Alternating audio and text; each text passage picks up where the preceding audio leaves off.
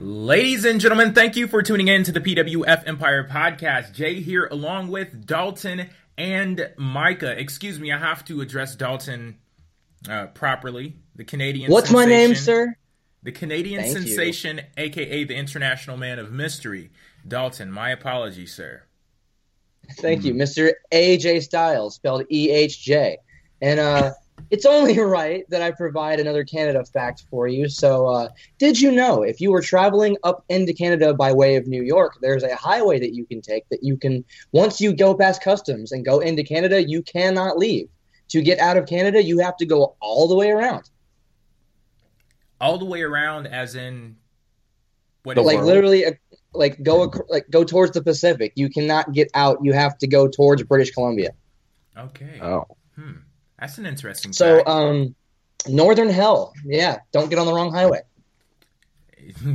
based off of where Noted. things are going, you know, that seems like the right highway to be on. Yeah. I'm I'm down with that. we also have Micah, the new guy, part of PWF Pleasure. Empire. Pleasure. It's a pleasure to be here. Pleasure to be on the show. Pleasure to have some good old time fun. Florida fact: It's hot as hell down here. That's that's all I got. Well, I'm in Arizona. I, I, I think I claim the hot title from you. I mean, I mean, Jay, I distinctly remember during our, our trip in Orlando, Mister, you know, somebody putting sunscreen all over their ears and saying how, "Oh, I'm from Arizona. It's not going to be that hot." Hmm. it's different though. Like the humidity, that was the issue. That, Oh yeah. and it's I- not even necessarily. I distinctly because remember. I distinctly ahead. remember us being in Harry Potter world and you looking at me about midday and going, "It just got hot as hell!" Right when we were standing next to a butterbeer cart. well, And you well, you know the thing about that that. is, I said it got as hot as hell, but Arizona is hell. So boom. I, I, I, I compared the hotness of Florida to the standard that is Arizona. So I claim the title. Even this I isn't mean- even a title I want, but you know, it's it's I mean, you can you can have that. That ain't even what I'm mad at. but yeah, I'm glad that I'm back in um, Arizona now. If for one reason only, the, the fact that there's not that much humidity here, because that humidity was destroying my friggin' hair. It was. It was havoc on my hair. Yeah. But um, we have a few wrestling topics that we'll like to talk about today, and we also got some questions from the listeners out there. Thank you all for using Perfect. the PWF Empire hashtag. We'll be addressing those questions sometime during the show. I want to start off, and we're not going to talk too much about this because I think that the Raw and SmackDown guys, you did a wonderful job. Micah, you being one of them, covering the moves and the superstar shakeup. But the benefit that we do have here, we're looking at Raw and SmackDown, so we get to mix everything up. And I'm curious to know from Dalton and Micah, what was the biggest move and the superstar shakeup for you? Dalton, you go Uh, first. Alrighty. I appreciate that, sir. So now that we're a few days removed from both rosters mix-ups, uh, I've actually got the list of superstars here. Uh, little fast fact: there were 11 superstars that were traded across both rosters, um, and breaking it down show by show, I think the biggest acquisition for SmackDown is unquestionably Charlotte, um, and the biggest acquisition for Raw um, goes to Miz and Maryse. Now, breaking it down uh, show by show, um, we've long discussed that the women's division in SmackDown, while uh, it had some good competitors in it, it needed star power really to uh, elevate it up to the next level because the, the thing about the SmackDown's women's division prior to the switch was that it had a lot of newcomers in it. And while I was a fan of a good number of those newcomers, um, let's be honest, there were some Alexa Bliss and Mickie James matches that were a little shaky. Um, and I think Charlotte, uh, being the biggest acquisition that the women's division got, really can add the star power that the division needs to get to that next level. Uh, she is an in ring veteran. She's got the talent, um, and she can start throwing in some new combinations that we've not seen. And then looking over at and Maryse, um, characters that. Uh, with Raw being a more segment-based, promo-based show rather than being uh, based around the in-ring action, the Miz and Maryse are those perfect kind of characters that um, can add to the heel side on Raw.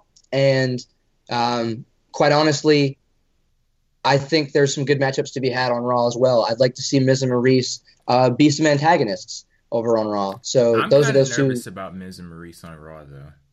Why do you say that? because for me looking at smackdown smackdown of course the tagline is the land of opportunity but i don't look at it as just a tagline i look at it as a real life situation where this is okay well people who may not have got the spotlight on them previously we're going to give them a shot here and i feel as if with when it came to the miz he was given a platform to fully exercise his talent and what he was bringing to the table. And when he did that on SmackDown, remember, The Miz, he wasn't up to much before the brand extension. When he moved over to SmackDown, he caught fire, and the dude has risen so high to the point where I honestly believe that were it not for him jumping over to Monday Night Raw, at some point they had to move him, had to move him up to the main event scene. And not, I'm not even necessarily saying this dude had to be a world champion, but at the very least, competing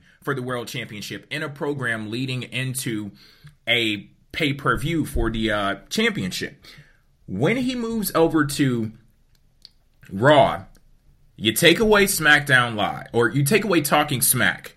That There's was that was the Miz Show. They call SmackDown Live the house that AJ Styles built. Talking Smack is the house that the Miz built. Even though I loved the show before he got on there, you know that promo, the promo that he cut, you know, ripping Daniel Bryan to shreds, and just looking at everything that the Miz did on that show, I just don't know if they can capture that magic on Monday Night Raw because you're working with a different creative team, a different setting, just a show overall. There's a different feel to Raw and SmackDown, and I'm hoping that we are putting to a situation where The Miz changes Raw more than Raw changes him because if it's the latter and not the former, I don't know if we're going to get the same Miz. If I may interject. Uh, well, you're, first, you're a co-host, so go ahead. Right, right, right. So first off, uh, for the Miz, I completely agree with Jay, and uh, I, I understand definitely 100% with you, Dalton, that the Miz has a bunch of upside, but and for me, with the Miz being now on Raw, he's not gonna be as focal point as as big spotlight as he got on SmackDown. As Jay definitely just said, Talking Smack was the springboard that put uh, Miz back on the map. Before that, remember Miz was Intercontinental Champion, and I forgot multiple times because he wasn't doing anything and he wasn't really cementing himself. And then that first ever SmackDown Live that then followed up with the Talking Smack, Miz was not on SmackDown, so he got pissed, went to Talking Smack, and let loose hot fire. Mhm. One, Raw talk is garbage. and that's what I'm We can hopeful. all- Like that's what I'm hopeful for. Possibly uh, someone like the Miz who used uh, uh, Talking Smack Talking as his own platform. I'm hoping that they could possibly change up the Raw Talk stigma with someone like the Miz. And I know currently they're only running it after Raw pay per views. Um, but the Miz But is the kind of character that could elevate that. And but the there's also the other caveat to the problem with it being uh, Miz talking. The difference is that talking smack boost gave him the springboard. SmackDown gave him the chance to show off. Sorry, Dolph Ziggler, no one cares about you. Um, but Apparently, Besides- everyone does. we'll get there if that's a question or anything. No, no, we won't. No, we, no, we won't. Good. Good. I'm happy we're gliding over it. But um, Miz, when I look at Miz in the whole spectrum of SmackDown, he ain't got a chance with anybody. He's gonna turn back into that smarmy, uh, uh, bitch heel that he used to be. Sorry for my profanity. Um, uh, uh, the little the heel that he was of um, sneak. Not not like when he did it on SmackDown Live. It was like, dang man, your girl got you, and she helped you win as well as all your little conniving ways. But it was smart. Now on Raw, he has to compete with the Braun Strowmans, the Roman Reigns, the Samoa Joes, the Seth Rollins, the um, now invincible Dean Ambrose. Um, the the Uh, who else is there lingering around on Raw? I can't see Miz able to compete with those guys on a level like that on SmackDown. Even when he was against AJ Styles, for some odd reason, there was an air that he could possibly win. If he's in front of Braun, trust me, Braun ain't just picking up an ambulance with Miz. He's picking up a whole and like chucking it in the ocean. and that's the the problem I noticed when I look over the superstars that uh, SmackDown or sorry Raw acquired. It looks like in the grand scheme of things, the bigger players got sent to Raw. You know, when we look back at the draft uh, back in uh, the the brand split back in July, and bear in mind this was only nine months ago. This is the shortest gap between a brand split and a something of a draft that they've done since the show started. Looking at the uh, the whole of the superstars that switched over to Raw, you look at um, you look at Bray Wyatt, Alexa Bliss. Like I love Alexa, Mickie James, Apollo Crews, Kalisto, Heath Slater, and Rhyno, Curt Hawkins. These are most of these are names that, for all intents and purposes, we don't care about. Like I'm barring Alexa because I'm showing some favoritism to her because she's my favorite female superstar right now. But realistically speaking, all of these superstars had a better chance on SmackDown, and that's kind of the problem. Is that we've kind of known the blue brand to be the land of opportunity, as Jay said, and yet when they go over on Raw, there's really only a, a handful of players that are going to be featured prominently, and you kind of just have to hope that you don't get lost in the shuffle. Now, to uh, the point, and uh, I'll go into who I think is the the biggest uh, trade and all that in the in the in the trade off, but. Uh, the draft happened first off, and I talked to this with another friend of mine that the original brand split draft in July happened because SmackDown was going on to air. That was a formality of now SmackDown matters, and we got to push that. So now I think from now on, every year after WrestleMania, the brand, the the um, superstar shakeup will happen. That's what I believe, and that's the proper thing because WrestleMania is a is a new season. This last season was, let's say, season 28 because it's the longest running televised program on Weekly USA. Television. Yes, there we go. If, In if this is a new season, then this pilot episode was shaky. Yeah, this this pilot episode, but just as I said on the Raw program, which you guys can find on PWF Empire on YouTube, um, you it is in the way right now that we are all anticipating. It is not paint by the numbers. It's not like, oh well, here we go again with another Raw.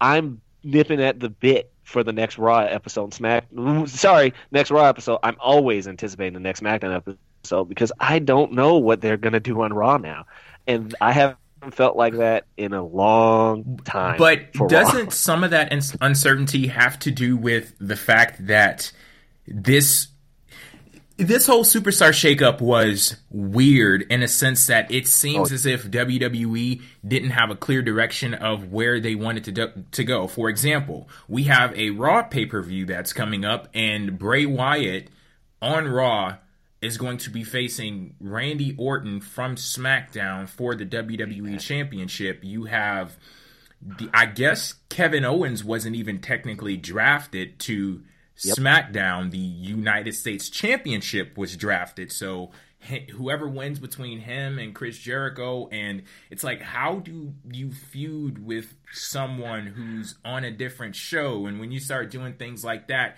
you break down that divide that exists between Yeah. shows that is also necessary for WWE to maintain. Yes, a hundred percent. It is.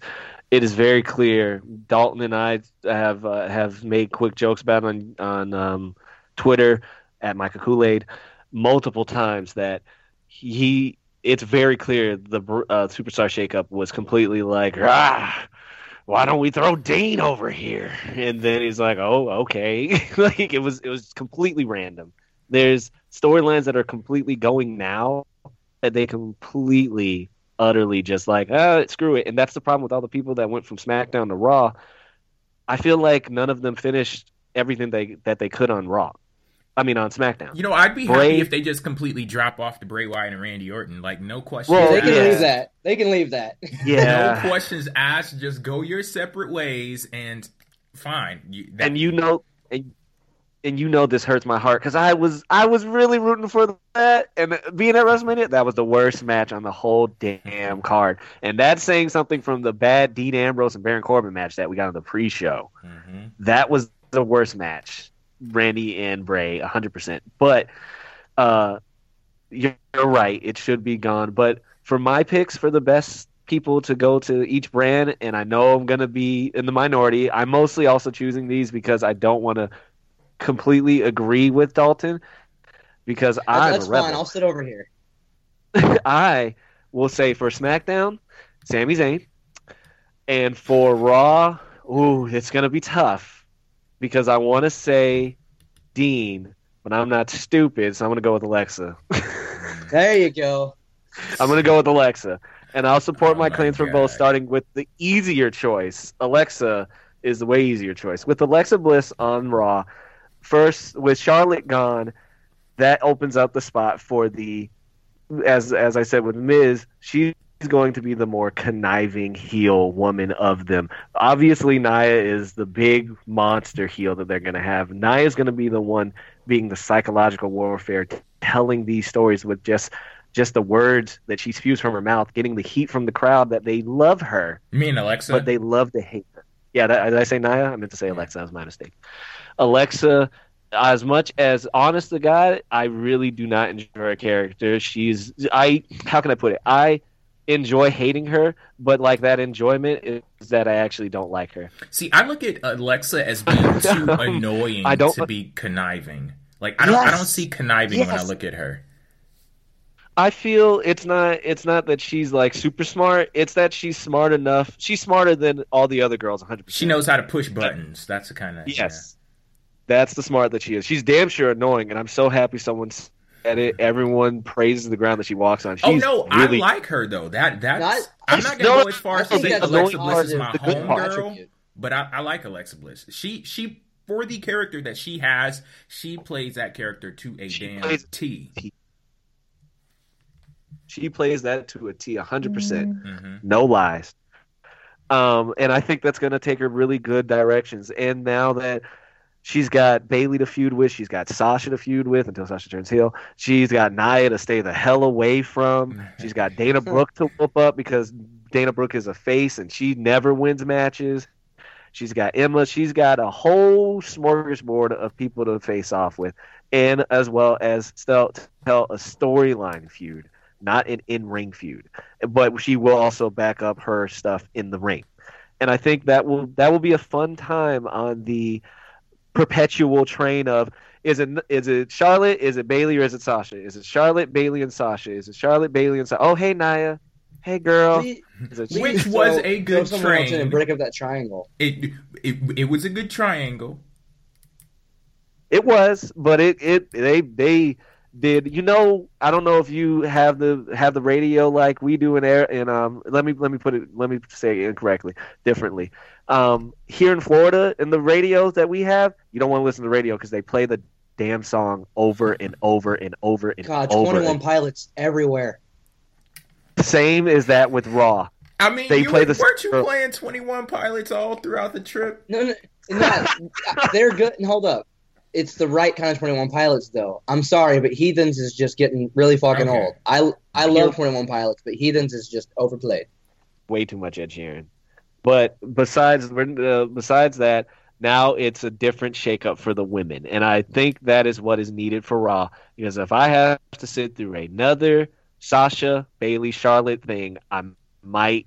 I actually don't even pay attention anymore. I just kind of completely turn off my brain. No, um, no. No. Now, when it's important, I am, but when it's just. It's always oh, important.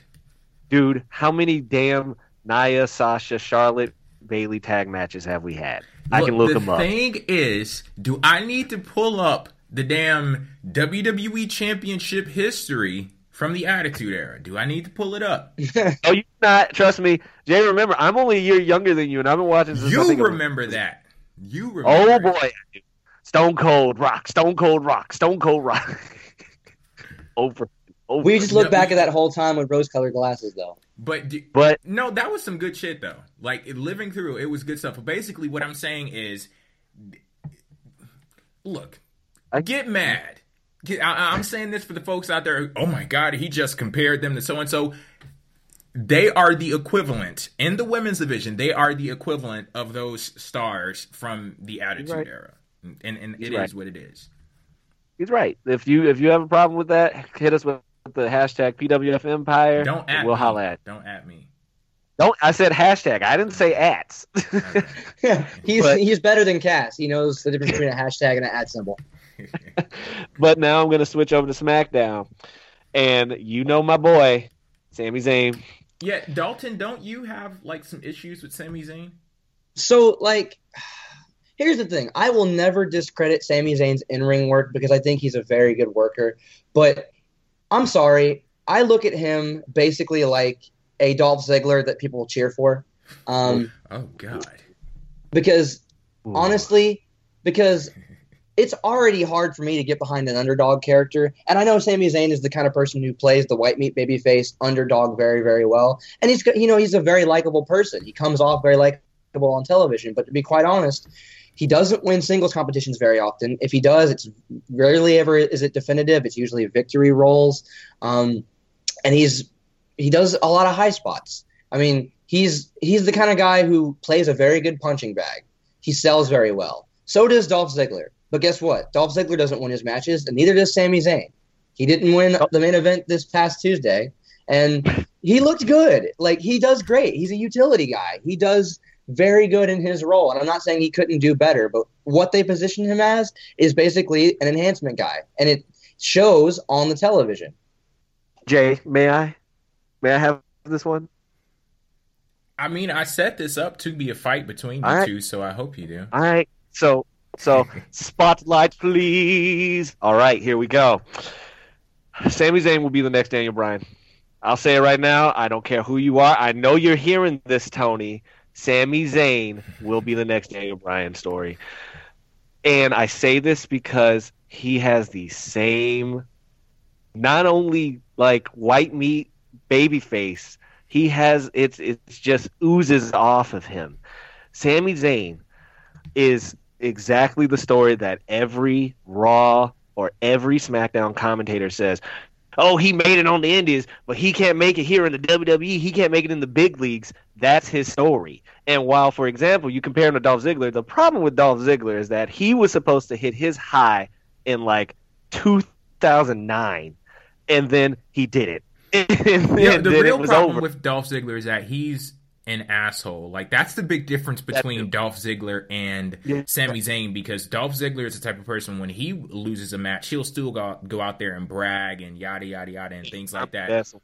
When it comes to Sami Zayn, I look at him as like the moral compass of WWE. And to pick up off of what Micah was saying, the narrative that you paint around indie guys where it's like this is, you know, a guy he he was successful on the indies but he can't quite cut it in WWE, even though he does need to be kind of a loser to tell that story, I think that that is a story that's worth telling.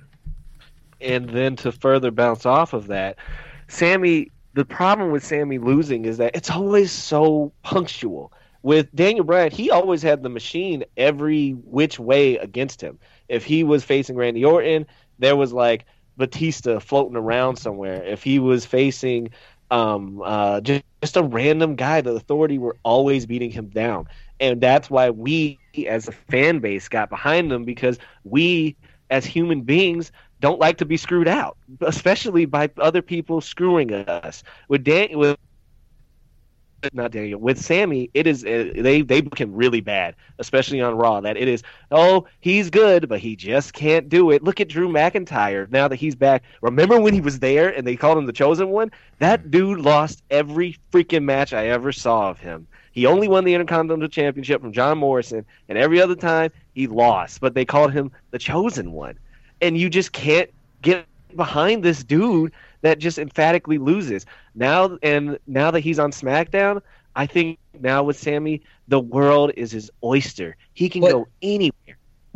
Now here's the issue I have with that. I'm not saying that Sami Zayn's character can't reach that point if he has a strong authority type figure in opposition to him, but on SmackDown there isn't anybody who fits that role.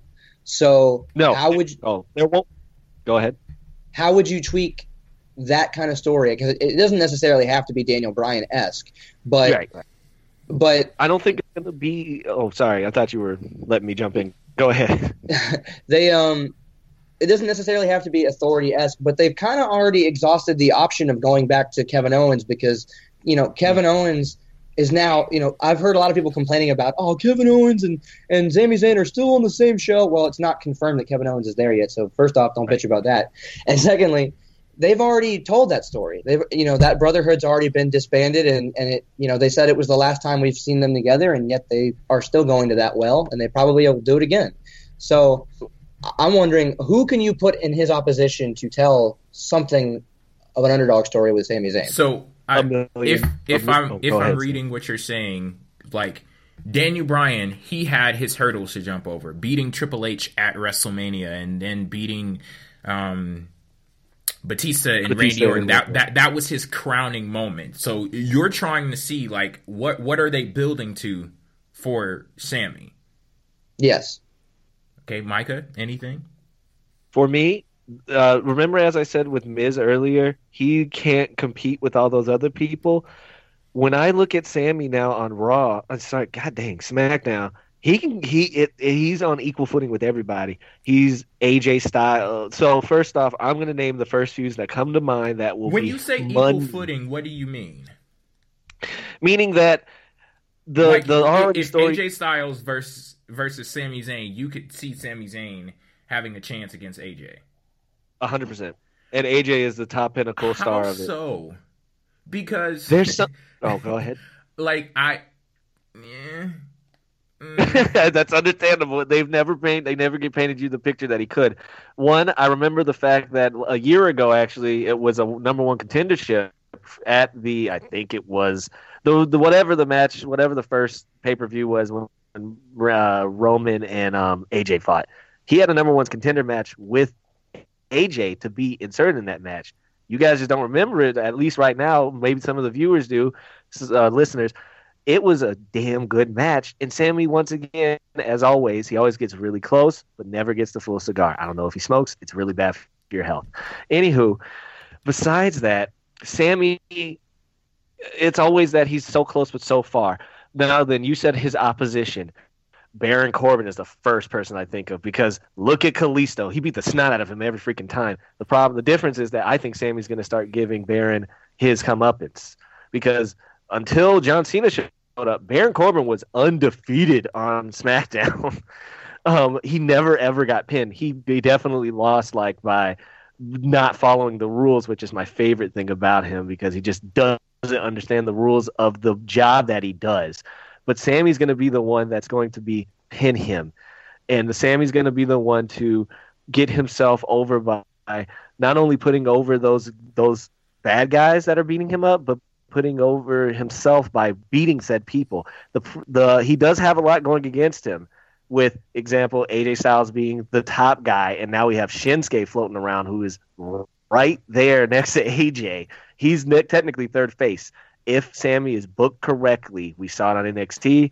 We've seen it on other programs, and we we've talked about multiple times. NXT is a different animal. If Sami is definitely booked right, he will get up to that big face on on Raw. Uh, damn it, SmackDown. I see. The thing is, I, I'm I'm realizing what the issue is, and we can see it right here with Dalton. The problem is that when it comes to Sami Zayn, there's not some overarching story that people can see. Like we we need that opposition for Sami Zayn to be tangible or at the very least if it's like an internal issue that he's facing for example down in NXT the problem Sami Zayn couldn't win the championship because he didn't have that quote unquote killer instinct. They told that story and they we followed him on that journey to him unlocking that killer instinct and battling with his morals. Do I do this? Is it going to get me closer to the championship if I betray what I believe in? And all of those different types of things. We saw that story being told, but it's just that Sami Zayn, he has all of the moves right now, but that narrative just has not been established for him. So it's difficult for people to buy into it because most folks are just looking at Sami Zayn like, okay, he's good in the ring, but the dude is a loser because they don't see what's going on behind the scenes because WWE hasn't started to connect those dots quite yet. Maybe when they get closer to the point where they're ready to pull the trigger on Sami Zayn and whatever long term plan that they have for him, they'll start to reveal exactly what's going on to everyone. But for right now, folks are just looking at Sami Zayn like, okay, he's good, but he's kind of a chump. Yep. Yeah, and I know you're going to see that chump rise. Go ahead. I know the seeds are there because if we're looking, uh, if we go back to God, Roadblock End of the Line. I hate saying that pay per view name, but if we go back to that, to that trash pay per view, that was where uh, Zayn faced Strowman in that really odd, like ten minute survival match, where you know if Zayn survived the ten minute time limit, then he won. Um, and despite the fact that I wasn't a fan of the match, the build on the go home show between Mick Foley and Zayn, I was like, not anticipating it to be that emotional when you know Mick Foley actually trolled the crowd and said we were considering trading you for Eva Marie. And not only are they showing their knowledge about you know where you stand in the fans' eyes and where you stand uh, by everyone's impressions, but Zayn actually showed some aggression there, and so I was like, wow, okay, I can buy it. And despite the fact that the match wasn't really anything to write home about, I bought into Sami Zayn being pissed off enough that it's like, really, you considered me for this bullshit. So yep. Yeah, so that is I one point where they unlocked it. Yeah. And it and it, it sprinkles. Remember when he stood up to Stephanie just a few weeks ago on Raw for in Mick favor Foley. of Mick that Foley, was yeah. awesome. Mm-hmm. That, that, was awesome. That's that was more along so the lines cool. of him being like the moral compass of WWE because there are so many like if W I should I guess this it applies to the real world as well. You don't find really good like good good people. And they're far and few between in WWE as well. But Sami Zayn is one of if not the only like legitimate good guy. Shit even John As Cena well. is a you know a shitty person. Oh yeah Ooh. fire and blank Smith? Yeah. Ozzy is a dick, and for me, and uh, and that's that's another show, a topic that hopefully one day I can maybe express uh, trust me, guys. We uh, we've said it multiple times. We're working on the Facebook page. We got a whole bunch of things in the works. I, I want to express not only the reason why you like people, but the reason why you connect with them. And for me, I connect with Sami because I see a lot of his aspects. It's because of the hat, right? I was like, yeah, you you look a lot like him in this photo. I was wearing that right now. but we I think I think we've definitely expressed. Jay, what do you think? What do you think is your is is the best acquisitions for each show? Without a shadow of a doubt, overall, it's Charlotte. Because yeah. I look at the uh, yeah. SmackDown Women's Division, and I think that Charlotte has the ability to elevate that division. And anyone who's in the orbit of Charlotte is automatically going to feel more important just because she is there hundred percent. And and she she takes that legitimacy from a booking perspective with her to SmackDown, and I cannot wait to see what that division looks like once she gets you know her you know paws into it. hundred percent. There, Charlotte.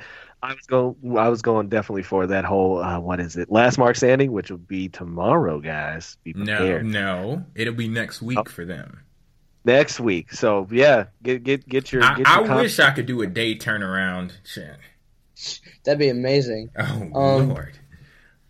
While we're on the topics, though, uh, if I could extend a question to both of you two guys, um, starting with me, what do you think, or who would you have positioned that didn't switch? So, which superstar would you choose that didn't end up uh, moving anywhere?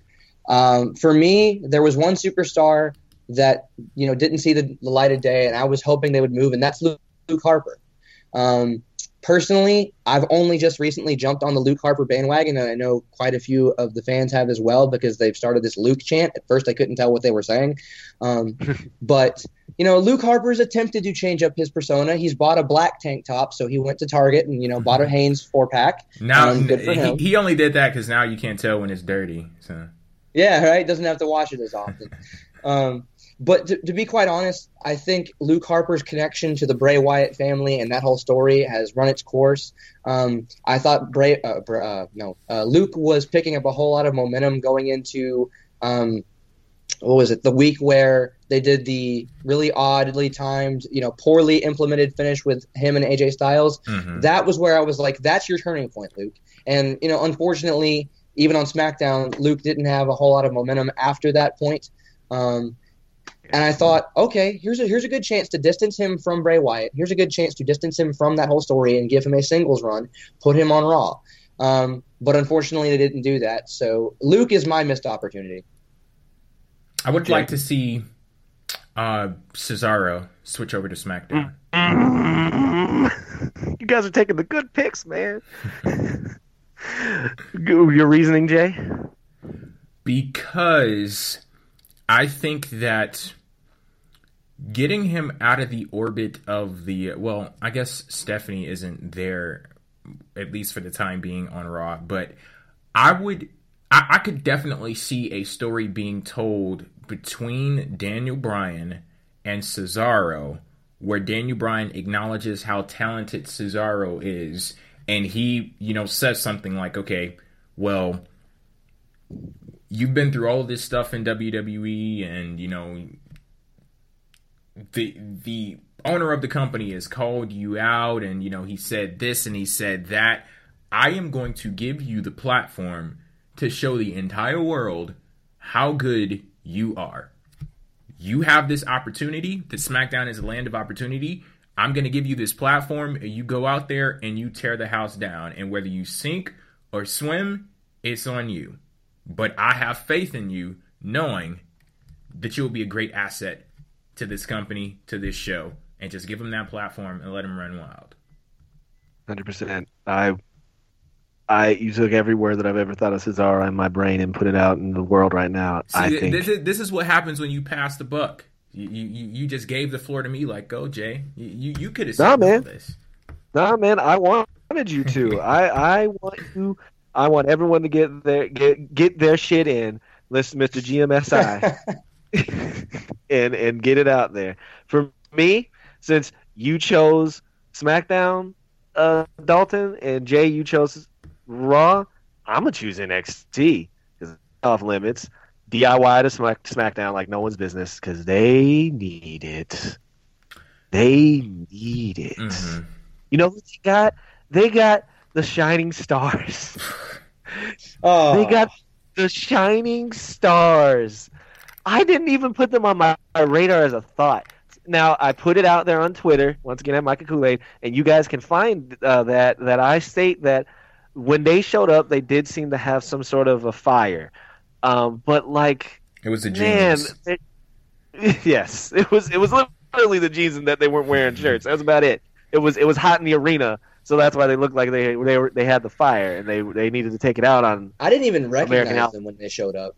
hmm it was they they it they they have the possibility of falling into that Breezango bank, and I've heard Evan definitely talk about it, and I will remember when it was Primo and Epico, and I think Rosa Mendes, and they were putting on really good matches. They had no stories, but they did very good matches. Now with the Shining Stars on SmackDown, and SmackDown is the land of opportunity, they have, an, as I said, an empty canvas, but I just don't care about them. If and while uh, what is it? While SmackDown also did get the New Day, and they have a whole bunch of antics with them, I am waiting for DIY to fall to SmackDown because they need it and they would spice it up so much. Uh, do we remember when uh, they didn't almost win the NXT titles and you thought Tommaso Ciampa was going to turn on him and then they Mhm. hugged like Mm. men? And remember the remember the cruiserweight classic where they both fought each other and Johnny Gargano beat him and you thought that Tommaso Ciampa was going to turn on him? Hmm. I feel like that's a joke.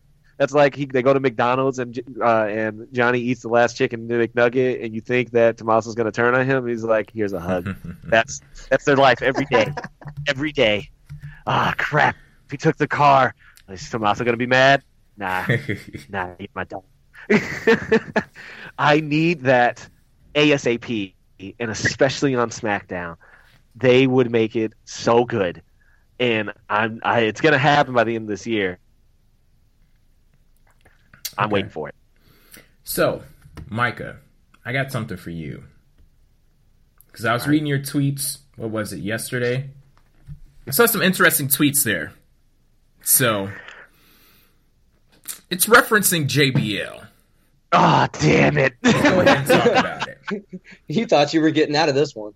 So, Ah, okay, go ahead. and I quote Am I the only person who doesn't want JBL fired? If he's fired, it solves nothing. If it's a problem, put him in anger put him in an anger management program. Another tweet. I don't ever want to see anyone get fired. While JBL bullying, being mean is bad, focus on making him as a better person. Are you the only one that doesn't want JBL to be fired? No. JBL doesn't want JBL to be fired. So that's two people. Secondly, on the whole thing of firing JBL, I think it does solve something because him being in the position that he's in in WWE, it kind of enables him to do what it is that he's doing. And it seems as if him still being there, it's like an endorsement of his actions if all of this stuff is true. And I mean, at this point, it's either this years long conspiracy by tons of people in the wrestling industry against JBL, or there's got to be some truth to it. That there, there's only two ways about it. it it's either a big ass conspiracy where everybody is conspiring uh, to get JBL, or there's got to be some truth to it. Now that that has been established, I'm thinking that he probably has got to go.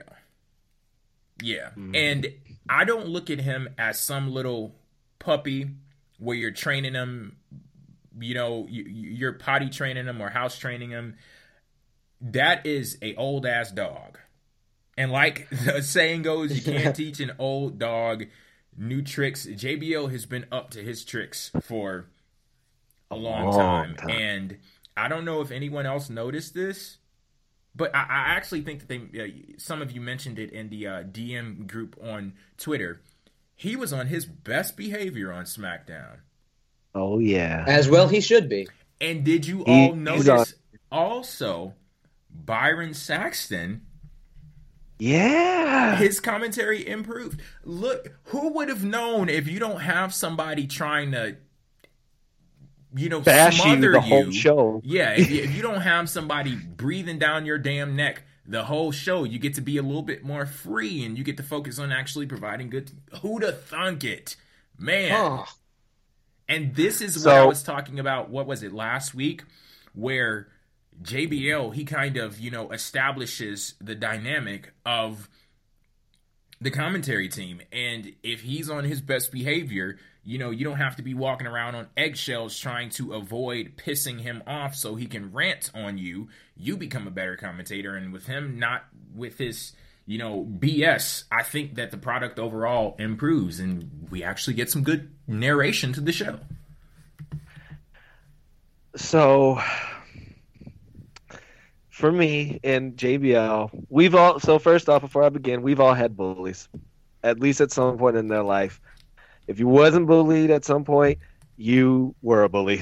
um, and, and besides that, I'm not saying obvious before before everyone hears this and thinks that definitely bullying is not okay. I'm not cool with that. I've had many of a bully, not just because of the way that I act, but because I've I've had racist things happen to me. But this ain't about that show. This is for if you guys want to ask about that, you ask me about it. But with JBL and him being a bully, and in the same way of like how can I put it? When I when I put out those tweets, for me, I don't ever want to see a person get fired. I always feel so bad if you go to a restaurant and they have bad service, and then that one chick is just like, you know what? I'm gonna put your job on the line. Let me get your manager. I'm just like, the lady might be having a bad day, or she just might be really a bitch and just needs to be washing some dishes in the back so no one can see her. okay, go let JBL um, wash dishes in the back then. Yeah. Yes, yes. Now then, with JBL with that factor, it's that that piece of me always still exists that I don't want a person to be fired. I want them to become better. And that's my little Sami Zayn part of me speaking right there. Mm-hmm. I want a good part of a person to exude himself. While JBL is damn sure an old dog, and I'm sure that teaching him new tricks is not impossible, get him off the show. He does, doesn't provide good commentary at all it is far and in between that he'll give me something good and then he'll immediately f it up. Mm-hmm. Um, so he doesn't do good commentary. His show on the network, I think it was uh, uh, he had like where he sat down with legends or whatever. They say it was good. That was canceled because I'm pretty sure it wasn't doing good. And it is honest to God, the most uncomfortable thing if you watch bringing it to the table with him because he's just yelling at this dude who's doing his job, and he's like, "You, sorry, hold on. You know what? You suck. You know that you are part of the uh, IWC." And we just don't like you, Are and blah blah blah blah blah. JBL, I've he he's such a factor into the business um, that even if he does disappear, his blemish will still be there. This whole uh, problem of him being a bully will obviously be there, and him being gone will be an example. But I, even if he's gone, he'll still be he'll still have he'll still be this jackass. He'll still be this asshole and whatnot, just not on the program. No, but, but the want, thing is, you also have to take into account that JBL is all up and through the backstage scene in WWE. That's where most of this stuff is probably happening. And actually, hell, th- there have been some times where it's happened in the ring and on at the commentary table, but you know, it, it's not just that. Oh, JBL having a job with with WWE you know everything that he does begins and ends at the commentary table. It extends right. far beyond that. It, so then, after putting everything, oh, sorry, Dalton, uh, because I got a basic conclusion, but you go ahead before I do that. Uh, yeah, it's the thing is, I've heard people weigh in on this, and uh, quite honestly, it really sucks. You know what Mauro is going through, and, and it's not like Mauro. It's not like this is an isolated incident. If that were the case, then I might understand why some people you know, clamoring for JBL's being fired might be a little uh, overzealous, but this is kind of the straw that broke the camel's back because there are numerous stories of backstage stuff like uh, JBL requesting that the Hardys dress in his dressing room and like soaping Edge's ass in the fucking showers. Like clearly, like there is a there is a trail of breadcrumbs with JBL. and the issue with this is I've heard people pass off these stories like, oh well, it's wrestling, like ribs are natural, and it's like, oh, yeah, okay, like yeah, this is the only sport where like shitting in somebody's um, duffel bag is a form of you know flattery, right? And that's the thing that I have a problem with is like, at what point do you draw the line? Like mm-hmm. WWE being a publicly traded company and JBL being such a big part of the program, you have to establish that these actions are not okay, and it's it's unfortunate because somebody like JBL, looking at his backstage prowess, he probably has a job for life, but the the thing that happens here is I can only see this being blown up more and more and more. Um, oh yeah. And with Mauro being, you know, a sympathetic character because people are becoming more aware of what he was going through during this whole time, um, especially with a, a, documentary that was being released about him, which coincidentally is coming out now, but it has um, nothing really to do with this incident. It just happens to be really good timing for Mauro. The thing about JBL is the bloom is off the rose for him as Jay mentioned, you really can't teach an old dog new tricks, and he's been doing this for so long. I don't really think reconditioning is possible for somebody like him at this point. Mm-hmm. It's really one of those things where, um, sure, they might try to let it blow over. They, they might try to let this, you know, let the wind carry this away and see where it is in a month. But to be quite honest, the only resolution to this kind of problem and the treating of superstars backstage and uh, on-air personalities, for that matter I feel like the only way that's going to change is to make an example out of JBL. And going on to that whole thing of people making excuses for you know mm. th- th- this this type of stuff. You know, I'm not speaking on anyone specifically. I'm not speaking on any you know specific entity, but there are some people out there they know about being in like uniformed armed forces type things and with that you can encounter hazing and just all around people being assholes. And I think that the thing that comes into play with stuff like that and also wrestling, there's this macho type mentality to where if you allow yourself to get bullied, that's the sin. That makes yeah. you the weak yeah. person. And so it's not on it's not the responsibility of the bully to stop bullying stop being an asshole. It's your responsibility it's, to know how to receive that and to not. It's like a, a rite of passage. Yeah, and mm-hmm. the, the the unfortunate thing about that is that it's like I can do whatever the hell I want to you. You have to accept that because if you don't, you're not tough. You're not a tough guy. You're not a macho man. You're not an alpha male. And people look at things like that and they're like, oh well, you know, I like you said, it's a rite of passage, and I have to get through that to reap the benefits of being a part of this organization or whatever. And they make so many friggin' excuses for bullshit, absolute bullshit, just to make themselves feel better and to feel more manly. And I don't get that incessant need to be seen as, you know, this big manly man to the point where I'm going to allow myself to be abused or I'm going to, you know, accept someone else being abused just to get that. Like, it ain't worth it for me. It truly is not. Jay put it the best in that it is in the Macho Man at not Macho Man Randy Savage, but Macho Macho yeah, lowercase sense. Lowercase M's. yes, lowercase M's. in low uh, uh, in the macho aspect of that, either you trudge on through it or you butt back. You you hit you you you, you hit back or something, which is which is my case if I get to that level. But besides that, mm-hmm. with I um oh, I, we could talk about that off the air. I, I got, I got stuff. Swing on him, yeah. but besides that, with for example, and my in my conclusion, and I'm going to point to the examples in the real life world because this is a real life thing. In WWE, obviously, they're real athletes and real people who experience real pain and whatnot in storylines. But like you know, tipping over an ambulance, those are larger than life things that are mm-hmm. believable. And he did that for real. This is a real life issue in the world, and that's why it's got a bigger problem, and it, and it should because back back in the old days, people are like, oh, as you said, oh, it's cool that uh, you just got to get through it. You're you're gonna be part of the guys and whatnot. Fuck that. Mm-hmm. Fuck that. Why can't I just be accepted when I get in? Why can't I just be a part of it? Why can't I just be accepted for who I am? And the JBL is constantly doing through the years, as you said, Dalton, he touching, uh, grabbing up on Edge's ass in the bathroom. We have a myriad list of things that the Miz has said that JBL has done to him on air. Mm-hmm. Um, so you can else? just imagine he what he didn't say. Exactly. He he he hid a man's passport so that he couldn't country United States. That's a federal offense. That's a federal law offense. You go to jail for that.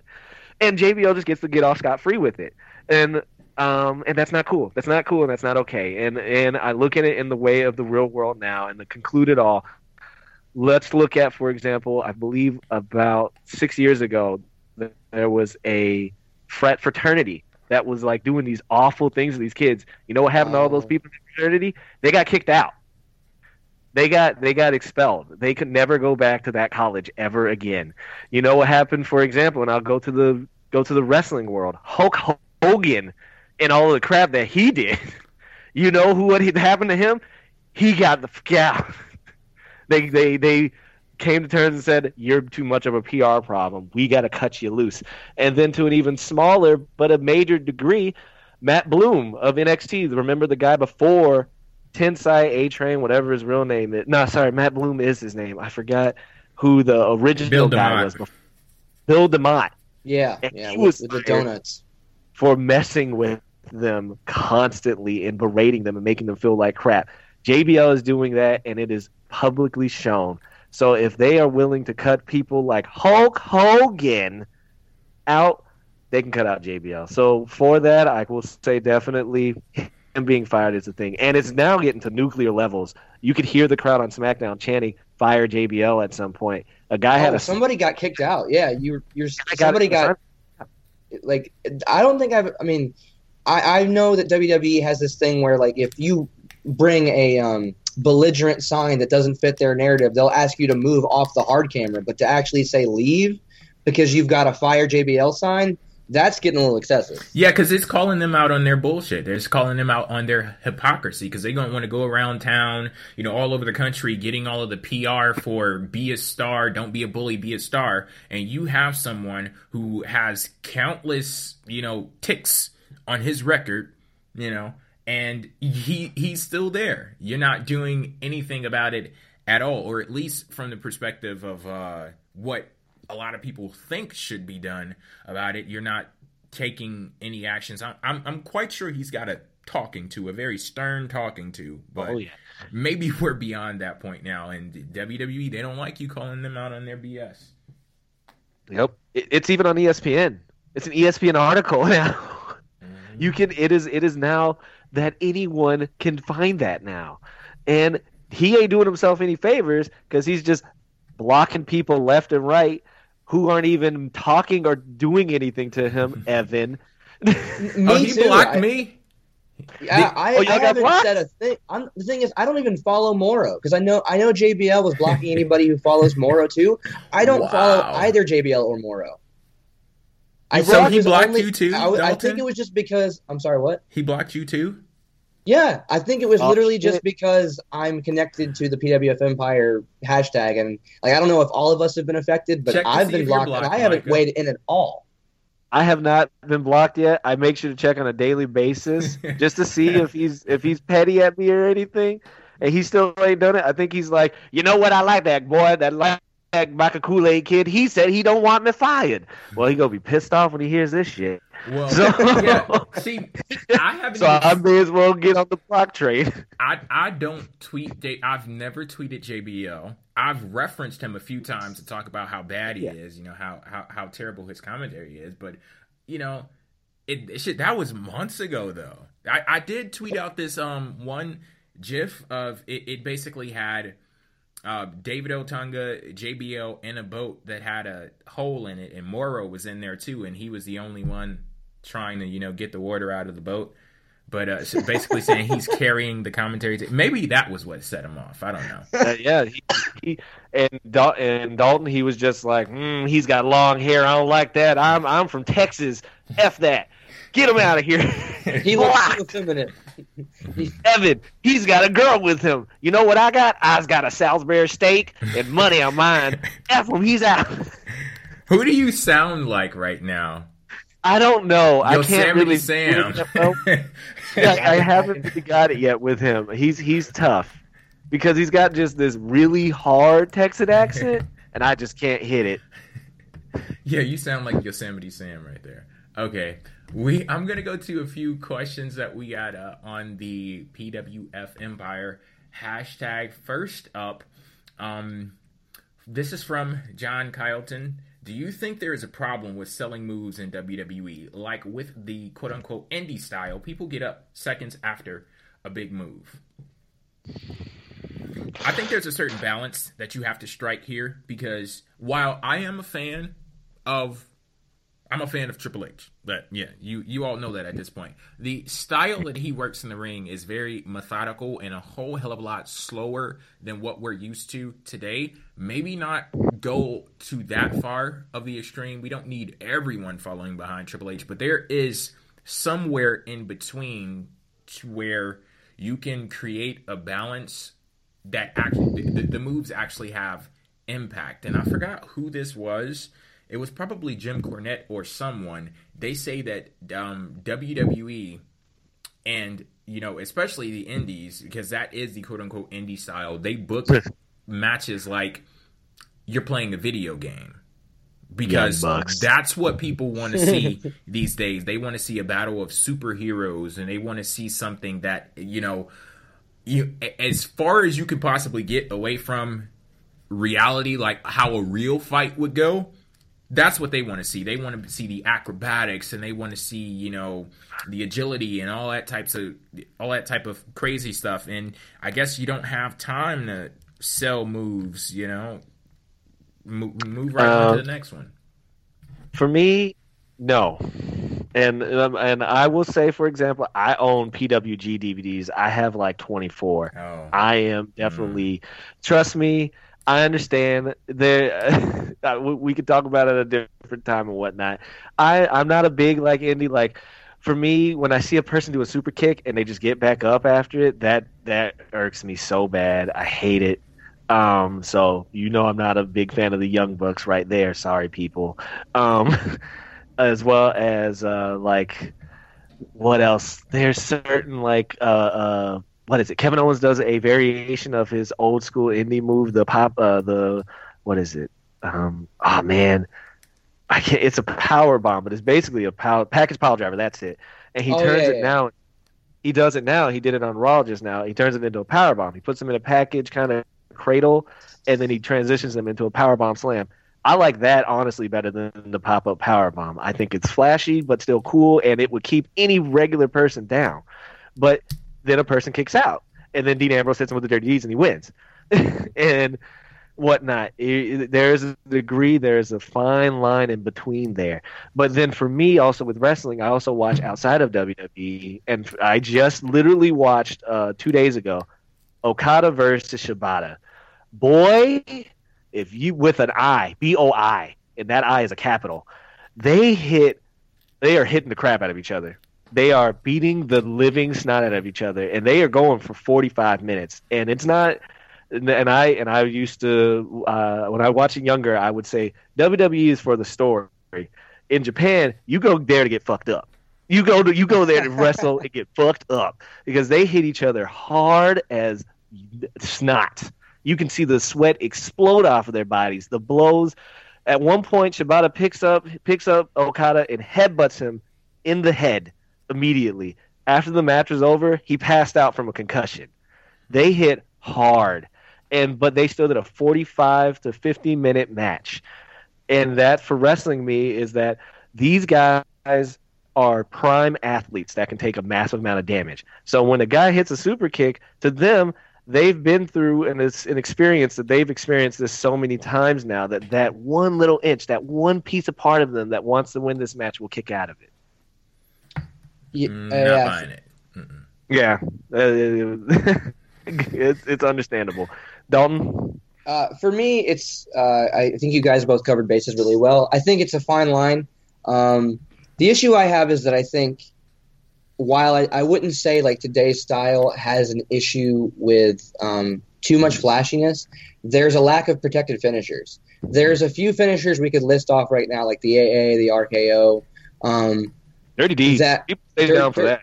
yeah, but then like there's a list of these protected finishers that pretty much seal the deal whenever they happen. But then you have moves like my biggest offender is Dean Ambrose's uh, like lariat Lariat. clothesline where he lays back Yep. on the ropes and then comes back up. I hate Like that. you'll you'll have him like someone will super kick Ambrose, he'll fall back into the ropes, rebound right back up, and then clothesline, and then the guy who just super kicked him is selling for the clothesline. like- Yep. It doesn't make any sense. And like the Styles Clash, even that to an extent has been Ah. watered down. Like that is a move that used to finish people in TNA. That used to be a end of a match, In and Japan, now it's good for a two count. Two count. in Japan, he did it to Yoshitatsu and broke his neck. yeah, he Yoshitatsu really used to like- finish people with his Styles Clash. and they built it in Japan as that it was. They say when he did it, they say killer because he kills them. It was built as a killer move. If he does it, you're not you're not coming. You're not kicking out of three. You're dead. and and that's the thing. It's like uh, there aren't a whole lot of these protected finishers that I think um, we can work with because every now and again you'll get a match where somebody is such a formidable opponent that like wow one of my finishers doesn't do the trick. I've got to pull two or possibly three out. And Yep. on occasion when you use that sparingly, I think it's a good narrative to tell. But more often than not, you'll have a really good match. It's going back and forth. You've got fire between two opponents. The momentum is moving, and then it becomes a finisher fest. Yep. And th- We uh, can we can you off so many finishers right now, like skull crushing finale. that very Yeah. rarely closes it. Uh, uh, Lose, Lose what- Underbomb has never pinned anybody. Never pinned anybody. It's not a finisher. It's a signature. You play WWE 2K17. Yeah. Z- Shoot, Cesaro's uppercut. That like the, Oh, that that's a finisher. Yep. the the one where he lifts him up and actually actually uppercuts him. That to me looks like a video game finisher, Oh, right. it doesn't pin people. Uh, the bro kick sometimes even. Um, hell, the magic killer from the club. People kick out of that crap all the time. That's their only finisher. People kick out of everything the club does. You- sh- sh- heart. heart. okay. Second question here. Uh, this is from Simon8217. Do you think that Owens versus Zayn for the WWE Championship could main event WrestleMania next year? All that. No, Could it? It probably could. Do I want it to? No. I don't think it can. Not right now. I give it two years, maybe three. I need They'll some. have some sort of a match. Yeah, I definitely need some more distance. That's why I want it to be three years. I I don't know about this upcoming uh, WrestleMania, which I'm trying to go so bad to. Um, uh, I don't think that they'll be fighting each other. At least I really don't want them to. I want them to stay away from each other for two to three years, come together, and then do it for the WWE Championship. I'm going with a solid no. Okay. Well, Jay? any... no. I mean, uh, It's it the possibility. I, I don't see that as a main event. Well, Oh, maybe oh. it could be a main event if they went the route that you were talking about, Micah, with uh, Sami Zayn, and maybe this is the way the entire picture ties together. You know, but I, I don't understand. They can make it work, or at least they can lie to us and tell us that it's working. Um, reigniting he's- the feud between those two and making Kevin Owens that um that barrier for Sami Zayn, making him He that said main event. He said main event, right? Yeah, Uh no, no, no, no, no. Okay, yeah, hell no. But but WWE tells us that Randy Orton winning the Royal Rumble means that he's going to get a main event shot. it's that it's that quote unquote WrestleMania. main event. yeah, main events. Alrighty, uh, anything more to say before we head off air? Um, just quickly, shouts out to Kevin Owens on Talking Smack this past Tuesday. Um, you know, I think a lot of people were worried with The Miz being gone. I know Mike had mentioned at the top of the show that there was going to be a void to fill on Talking Smack. And one thing I enjoyed about Kevin Owens is that he made Renee Young, and this is probably where he went off script, mentioning Renee Young and Dean Ambrose's marriage. Congrats to them, by the way. Um, 100%. Him going off script and doing that really made the whole show feel uncomfortable, but not like a not like a you just ruined the show uncomfortable. Like we all legitimately are pissed off at you, kind of uncomfortable. And then for him to say like to Daniel Bryan, well, uh, uh, congrats on your baby Birdie uh, on the way. You know, I've got a three year old child and a nine year old, so uh, thank you for not bringing me onto your show last year, so I couldn't provide for him. For Owens to say something like that on you know I really feel like this is the kind of thing where they don't give Owens a script. It, hence, you know, as was evidenced by him mentioning Renee, uh, Renee's marriage, because right after right after they said that, I think uh, whoever the next person was who came on the show tried to congratulate Renee, and they're like, "We're not going to talk about that right now," and it was just you know swept under the rug. So I, you know. While somebody could look at that and go, "Ooh, that's ooh, that was a bad move on Kevin Owens' part," honestly, he I have faith that he'll keep my, you know, keep my attention on this new era of talking smack, if you will, because um, he'll be the kind of person where it's like, I can't wait to see what you're going to say, just because you're going to make the whole an, uh, panel cringe and you know not know how to respond. And while someone might look at that and go, "Well, that's dead air," no, I think that's Kevin Owens Oh. being such a badass and such a jerk that you you want him to go away, but you don't want him to go away at the same time. You know. I can't wait for New Day. I'm talking. yes, they're they're gonna they're gonna be a hoot. I honestly can't And wait till. Rusev and Lana. I think Rusev and Lana are gonna be freaking awesome on on it. But for to bounce off of you, Dalton Owens was terrifying. I haven't I haven't been that uncomfortable and scared of him since probably his NXT days. He seemed so on the edge that if Shane or Daniel Bryan or even Renee Young, he was about to just whoop their ass right there on on the thing. Pop up Even powerbomb Renee, straight man. straight through the table. It felt like if she was like, you know what, Kevin, maybe they just didn't want you. He would have just took off that mic and just boom, Fuck your right honeymoon.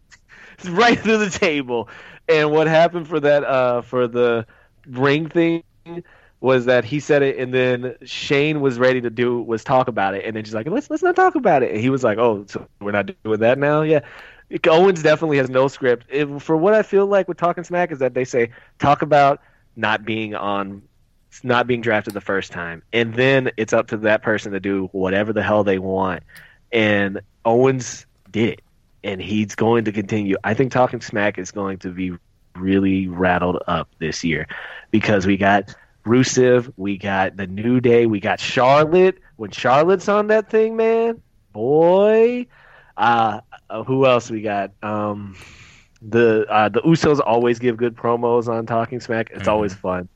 Um, Sami, Sami's in there. I think Sami's going to be showing that fire on there. I'm going to keep holding my Sami Zayn flag. The people who I definitely don't like on Talking Smack is those like, for example, Apollo's. I was just like, oh, you just smile a lot. And Ty's running Apollo, into that. happy to be here, Crews. Yeah. And Ty I mean, Dillon he's, he's on Raw now, so he won't be there. I wonder, you know what's gonna be funny? Shinsuke on there because you're gonna be like, yeah, he said stuff, but you don't understand a damn thing he said.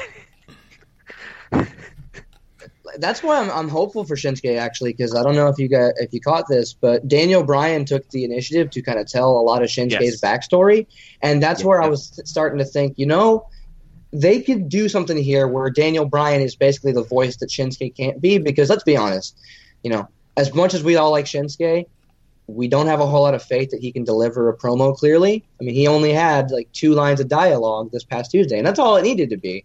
But the fact of the matter is, he can't do the traditional WWE promo. It, you know, it's his skill set simply just does not allow for it.